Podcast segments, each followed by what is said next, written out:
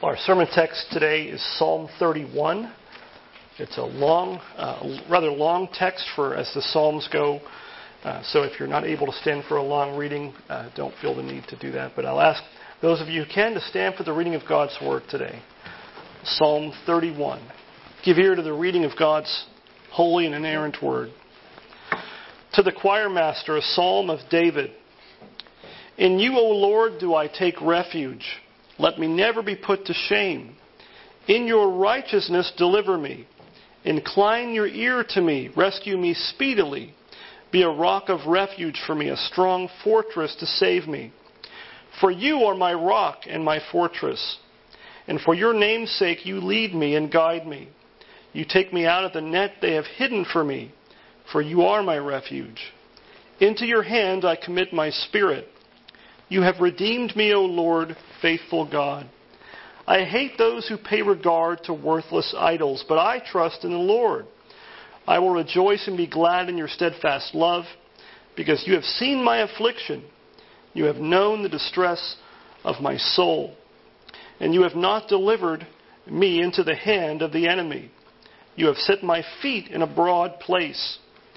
Be gracious to me, O Lord, for I am in distress.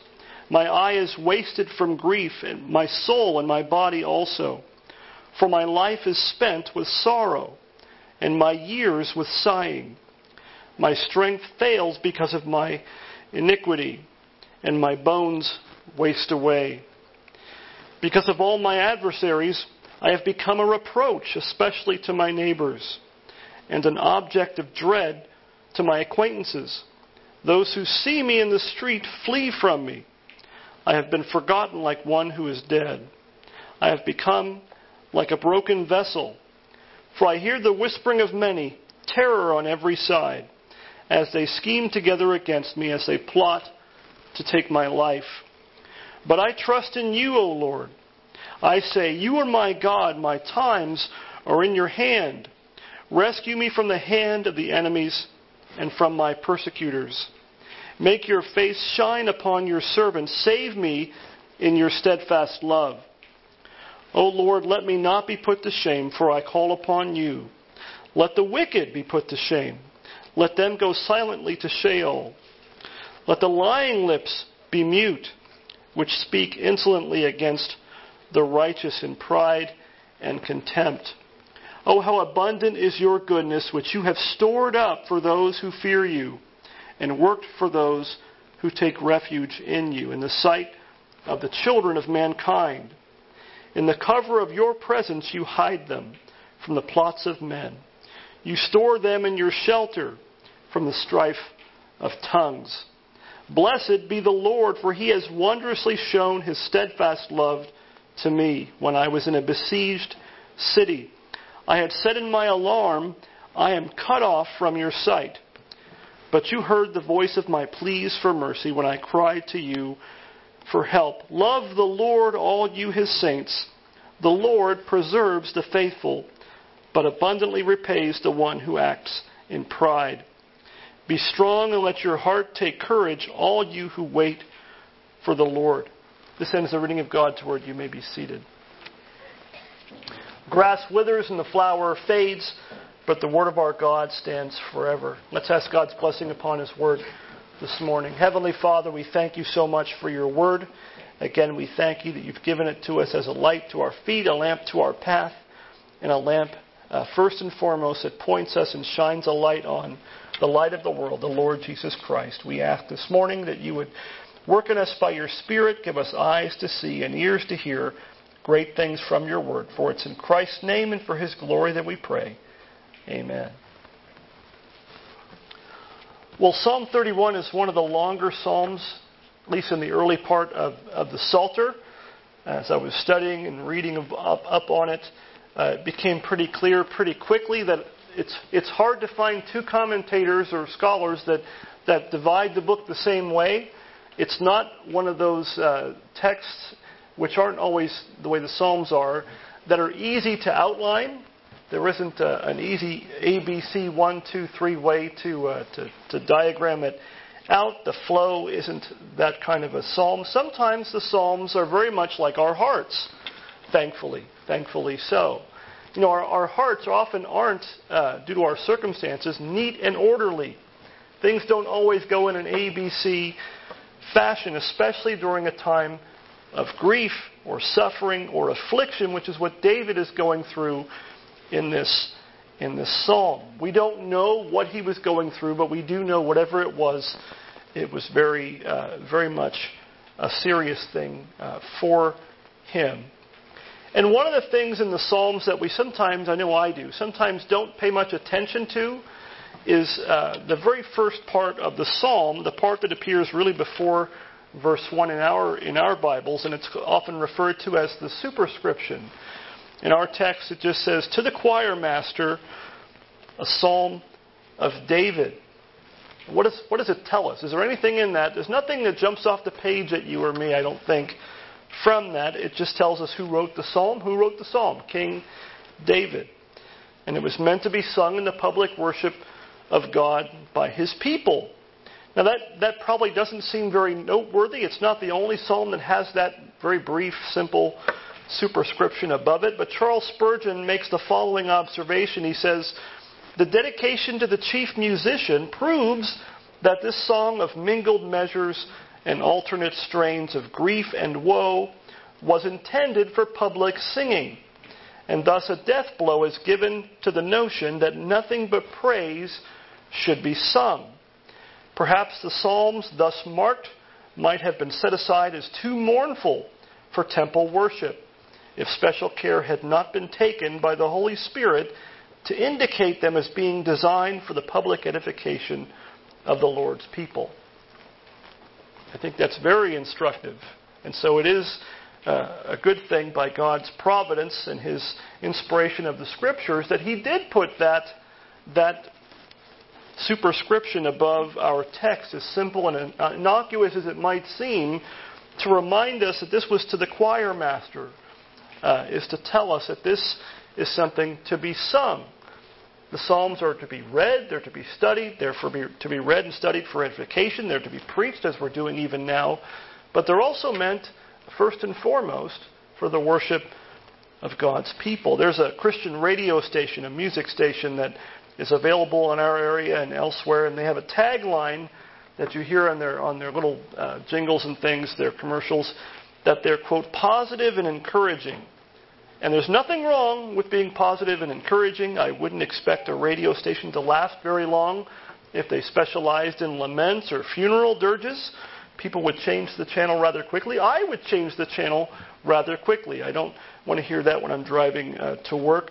But our worship should never be limited to what is positive or encouraging or upbeat. I hope there's a lot of encouraging and positive things in our services, in the preaching and our singing, but it shouldn't be limited to that. The songs that we sing in worship, really, you should say, they should not always be upbeat, if we're honest. The scripture, they aren't all that way in the book of Psalms. The song book of the Bible, they're not always upbeat. In fact, a good number of them are lament psalms. And this one has at least uh, one, uh, an aspect of lament to it. They shouldn't always be upbeat. They shouldn't, certainly shouldn't always be entertaining. And if we allow the Psalms to guide our worship and our lives as we should, and include them in our worship, uh, they will safeguard us against such a mindset. They'll safeguard us against such a, an imbalance in our worship and in our lives. Now, people these days, even in the church, are always talking about the need for authenticity. Maybe you've heard that. That's kind of the new buzzword now. I don't know what the next one will be, but right now, authenticity is a big, a big buzzword even in the church. Well, I would say that Psalm 31, uh, it doesn't get much more authentic than that. Most of us, at one time or another in our life, can read a psalm like Psalm 31 and identify with what David is talking about there? Well, the first thing we want to look at in psalm is, is David's distress. It's kind of written, like I said, uh, his, his distress is pointed out here and there all over the psalm. He doesn't limit it to one part of the psalm. He doesn't just talk about it in the beginning or the middle. In fact, it takes up a lot, a lot of the, of the psalm. And David is facing some kind of suffering, some kind of affliction. Seems like it's coming from all different sides, from all kinds of different sources. And he doesn't waste any time getting right down to it, does he? Verses 1 and 2, he starts the psalm off this way In you, O Lord, do I take refuge. Let me never be put to shame in your righteousness. Deliver me. Not in my righteousness, in your righteousness, deliver me. Incline your ear to me. Rescue me speedily. Be a rock of refuge for me, a strong fortress to save me. David's sending out an SOS. He's pulling the fire alarm. He's calling 911 to the Lord. He's calling on God, on his God, for refuge, for deliverance, for speedy rescue. And as the only one who could be that rock of refuge, he called upon the Lord his God. What, what was David's circumstance? What, what was it that he was dealing with that, that brought such an alarmed prayer, such a, a, a really a, an emotional prayer and praise and psalm to God. The superscription, again, doesn't really help us with that. Sometimes they do. This one, it does not. Uh, we, it's, it's really hard, I think. Some have tried to guess what the circumstance was, what the situation uh, was uh, personally. If there's any indication of, of which historical situation David was dealing with, I haven't found it. Uh, I, will have to be uh, humble enough in my own uh, sense to just say I don't know what it is, and I won't pretend to tell you that I do know what what it is. I haven't figured that out. It could be applied if you read through the story of David in the Scripture in your Old Testament.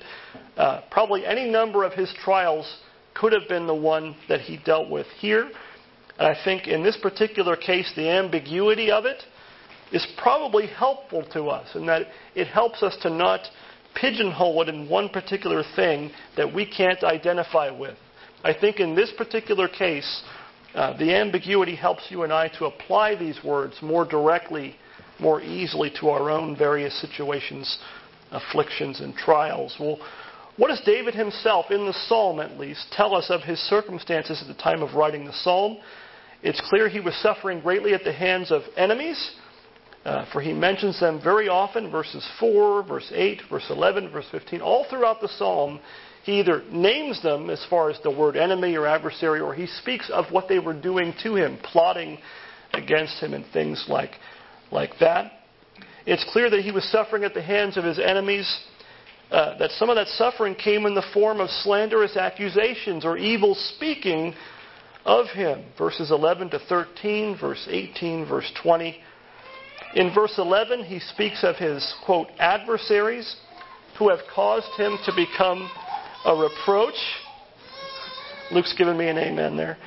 Uh, his enemies caused him to become a reproach even to his neighbors, he says in the text. He speaks of these adversaries scheming together against him and plotting, not just plotting against him, plotting to do what? To take his life.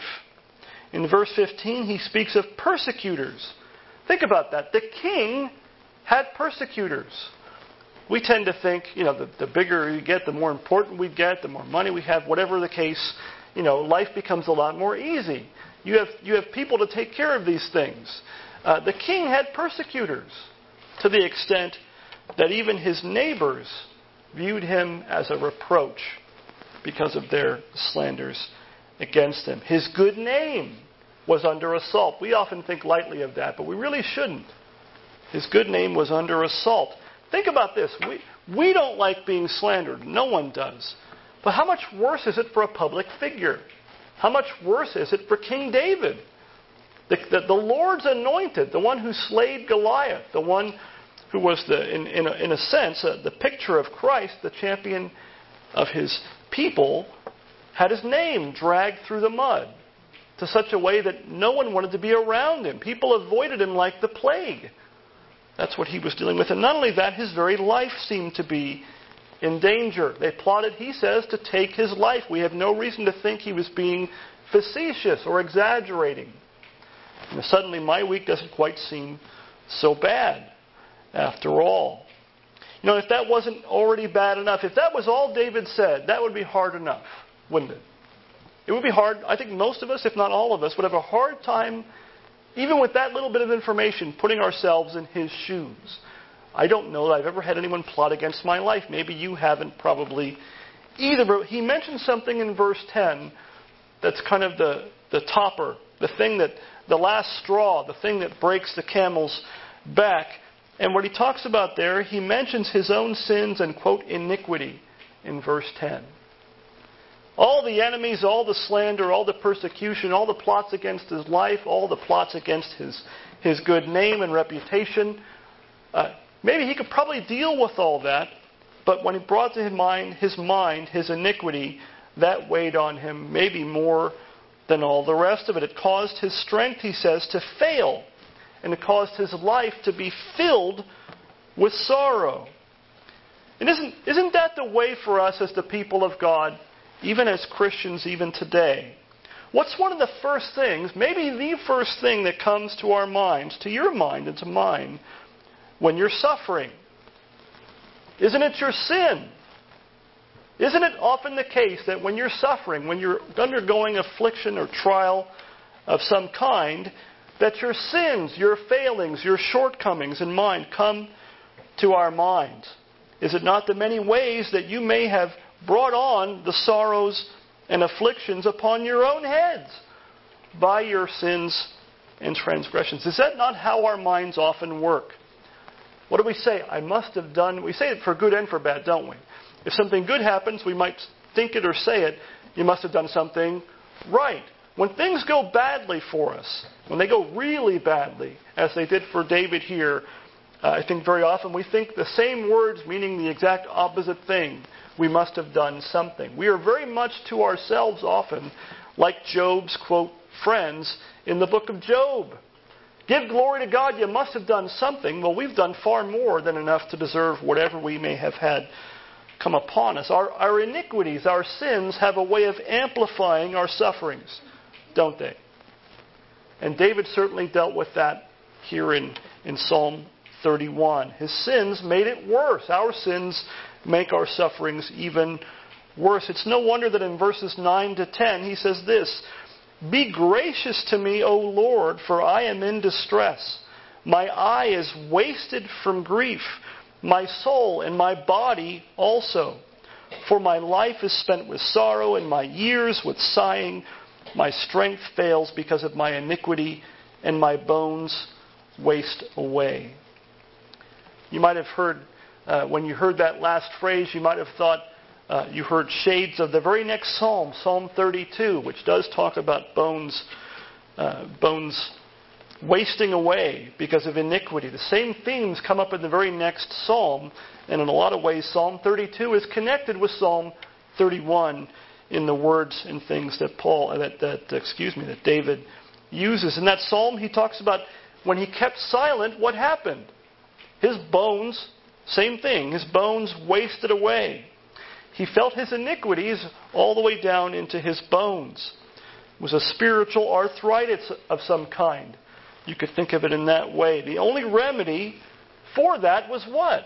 Acknowledging his sin, confessing his transgression to the Lord his God. Psalm 32 5. No wonder he speaks there in that psalm, in Psalm 32, of the blessedness of having your transgressions forgiven and your sins covered.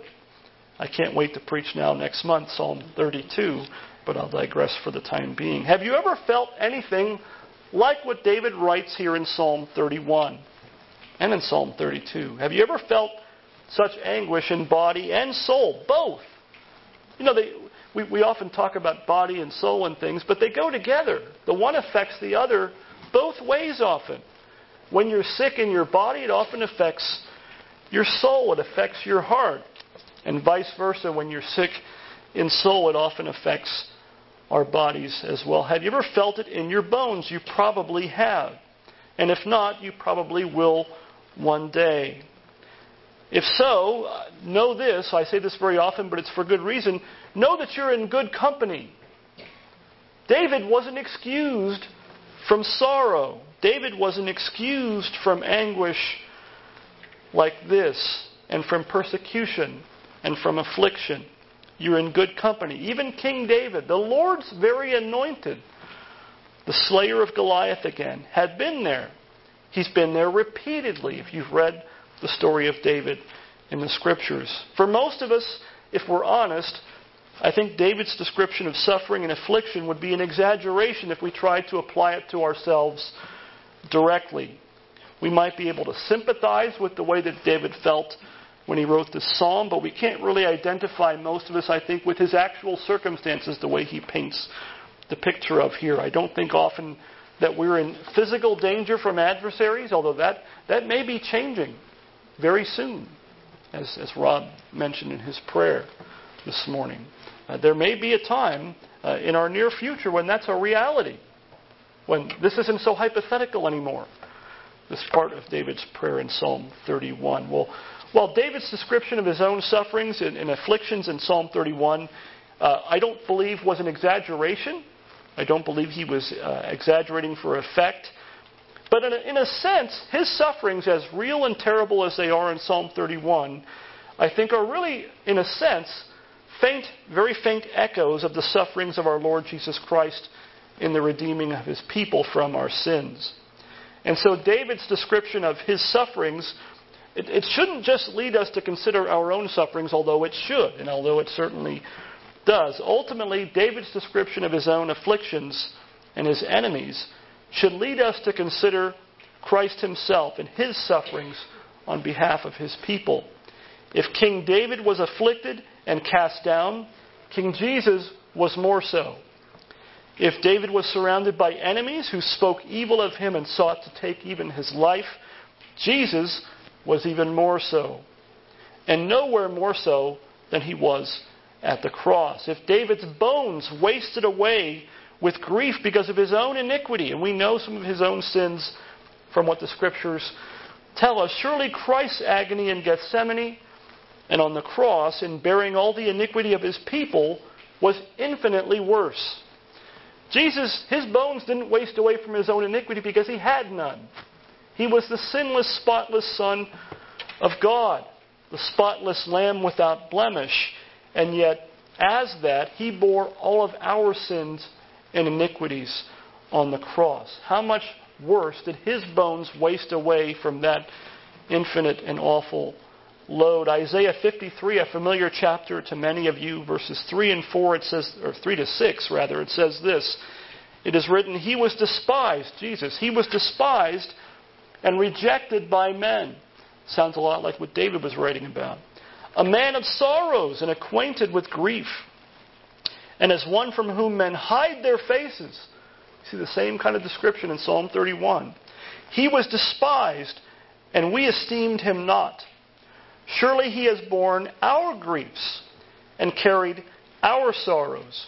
Yet we esteemed him stricken, smitten by God, and afflicted. But he was pierced for our transgressions, he was crushed for our iniquities. Upon him was the chastisement that brought us peace. And with his wounds we are healed. All we like sheep have gone astray. We have turned every one to his own way. And the Lord has laid on him the iniquity of us all. The Lord has laid on him, Christ, the iniquity of us all. He didn't bear his own iniquity, he bore ours on the cross. Psalm 31 isn't the only one, but Psalm 31 is really a psalm of the cross. It's not the kind of psalm of the cross that we think of when you think of Psalm 22, which is a much more graphic description of his crucifixion. Uh, but while Psalm 31 might remind you and I of our losses and crosses, and every believer is called to take up his cross and follow Christ, Matthew 16:24, uh, it only brings us real and lasting comfort if we let Psalm 31 point us back to the cross of our Savior who bore our griefs and carried our sorrows, who was pierced for our transgressions and crushed for our iniquities, the one upon whom the Lord has imputed the iniquities of us all. That's, that's really what Psalm 53 is painting a picture of there, is imputation, that big theological word, where, where God takes your sins and mine, our iniquities, and accounts them to Christ on the cross, accounts them to the sinless one, and then he takes Christ's righteousness and accounts it to us by faith so that we can be forgiven and accepted by a holy God. You know, the New Testament's use of Psalm 31 points us in that direction as well, doesn't it? It points us, it makes us look at Christ in this psalm.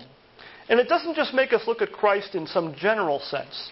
You know, there, are many things in the, in the New Testament, in the Gospel of Matthew, for instance, all kinds of things throughout Christ's earthly life and ministry, even before the cross and the resurrection, where whatever it happens to be, whether it be something Christ did, whether something Christ said, something about him, that fulfilled Old Testament scripture, Old Testament prophecy. But Psalm 31 points us to the cross directly. Of all the things about our Lord Jesus Christ it could point us to, it points us to the cross. We saw back when we looked at Psalm 22 that, that Jesus Christ quoted Psalm 22, verse 1, while he was hanging on the cross when he said, My God, my God, why have you forsaken me? Matthew 27, 46. Well, the Lord, you might know, quotes Psalm 31, verse 5, also from the cross, which tells us, as we've seen even last week talking about the sword of the Spirit, and we saw that Christ memorized and quoted and used uh, to fend off the temptations of the, of the evil one, three different quotes from the book of Deuteronomy. Jesus Christ memorized portions of the word of his Father according to his human nature. He, he studied, he read, he thought about, he prayed, he memorized Scripture. When you hear him quoting the Psalms from the cross, that should tell us something. These Psalms, even Psalm 31, are useful and beneficial to us to memorize and to think about and to commit to memory. And what did he say there? When he was dying on the cross, he said, Into your hand I commit my spirit. Luke 23, 46 He quoted Psalm 31, verse 5, from the cross. And it's because Jesus suffered and died in the place of sinners like you and me that we can look back to the Lord as the rock of our salvation, as David does in this psalm. As we can, it's because of that that we can look to him as our refuge in time of trouble, as David does in this psalm. In verses 14 to 15, David says this But I trust in you, O Lord. I say, You are my God. My time my times are in your hand. Rescue me from the hand of my enemies and from my persecutors. You notice the repetition in that those verses of the word hand. Whose times are David's whose hand rather are David's times actually in? Did it always feel like his times were in the Lord's hand? No, in fact, what does he say? Rescue me from the hand of my enemies and from my persecutors. The hand that comes to mind quickly is that of his enemies. But what does he remind himself of and us of in this psalm? My times are in your hand, not in my enemies' hands, in the Lord's hands. The great 17th century Bible commentator you might know of, Matthew Henry, uh, he notes that in these verses, verses 14 to 15, David comforts himself primarily with two things, two thoughts, two truths grounded in the gospel. And these are the same two things that you and I are called to look to in this psalm and from this psalm to comfort ourselves in time of affliction and persecution and suffering. First is that in Christ, God is what? He's our God. He's not just God in general. He's not just the one true and living God, although He is that. But He's our God. And as Paul says in Romans 8:31, if God is for us, who then can be against us? Is the one true and living God not just God? Is he your God? Can you call him your God, my God, not just God, the one who created you, but your Redeemer as well? Can you claim him as your own, as David does in verse 14? He says, I trust in you, O Lord. Why? I say, You are my God. Who's his God? The Lord is his God. His God. The second thing is found in verse 15 where David says, My times are in your hand. If God is our God, then he has our very times in his hand. Everything about our lives is held in the hand of an omnipotent heavenly Father who cares for us. His hand of providence is a great comforter. It should be to us as His people. We would do well, each one of us, no matter what our circumstance, to think about, to, to pray about, to contemplate what the scriptures tell us about God's providential care for his people. Charles Spurgeon writes this. He says, Providence is a soft pillow for anxious heads. It's a soft pillow for anxious heads. What is providence? Our, our catechism says it's, a, it's, it's God's uh, preserving and governing all his creatures and all their actions. That's everything. He preserves all things, including us, but he also governs all things. There's nothing outside of his control and outside of his watchful eye, especially when it comes to his people. Because of Christ's sufferings and resurrection, you and I can take refuge, as David does, in God, in the Lord, trusting that our times, all of our times, are in his hand. And because he's redeemed us in Christ and all of our times are in his hand, we can then say with David, as he does there in verse 5, Into your hand I commit my spirit. Why? You have redeemed me, O Lord, faithful God. Even his soul, his spirit, he could commit to the hand of God because he knew he had been redeemed by the Lord, his faithful God. Because that was Christ's cry on the cross, one of them. It can be our cry as well, whether we're in distress or even on our deathbeds. That was David's cry in time of trouble. In the New Testament, that was Stephen's similar cry and confession, even as he was being martyred for his testimony to the gospel of Christ in Acts chapter 7, verse 59. As he was being stoned to death, he called out, Lord Jesus, receive my spirit. Same exact mindset. Maybe Stephen, who we know from that chapter, knew much of the Old Testament. Maybe he had Psalm 31 in his mind as well. For every believer in Jesus Christ, our times, your times and mine, are in his hand. And so we can call upon him as our rock and as our refuge and as our strong fortress. And we'll close with the words that David says if you want application, David gives it to us right at the end of the psalm, although he gives it to us throughout the psalm, doesn't he? He says, Love the Lord. Love the Lord, all you his saints. The Lord preserves the faithful, but abundantly repays the one who acts in pride. Be strong and let your heart take courage, all you who wait upon the Lord. Amen. Let's pray. Heavenly Father, we thank you that you, your word doesn't just deal uh, with, with the, the happy things, the, the, the pleasant things, but that your word even tells us how to think, how to pray, how to worship, even how to sing in worship in time of distress, in time of, of affliction, in time of even persecution. And we praise you and thank you that because of the work of your Son, Jesus Christ, whom you sent to be the, the propitiation for our sins, that we might be forgiven and accepted by you, by a holy God, that, that you are now, because of him, no longer our, our, our judge because of our sin and our iniquity, but that you have placed our, all of our iniquities upon your Son. We thank you for that. We thank you that we can trust because of his work on our behalf, even his continuing work in interceding for us at your right hand that we can be sure that all of our times are safely in your hand. Give us grace to be strong, to look to you as our refuge and our rock, and give us grace, even as David says at the end of the psalm, to love you, Lord, because of your faithfulness to us in Jesus Christ. For it's in his name we pray. Amen.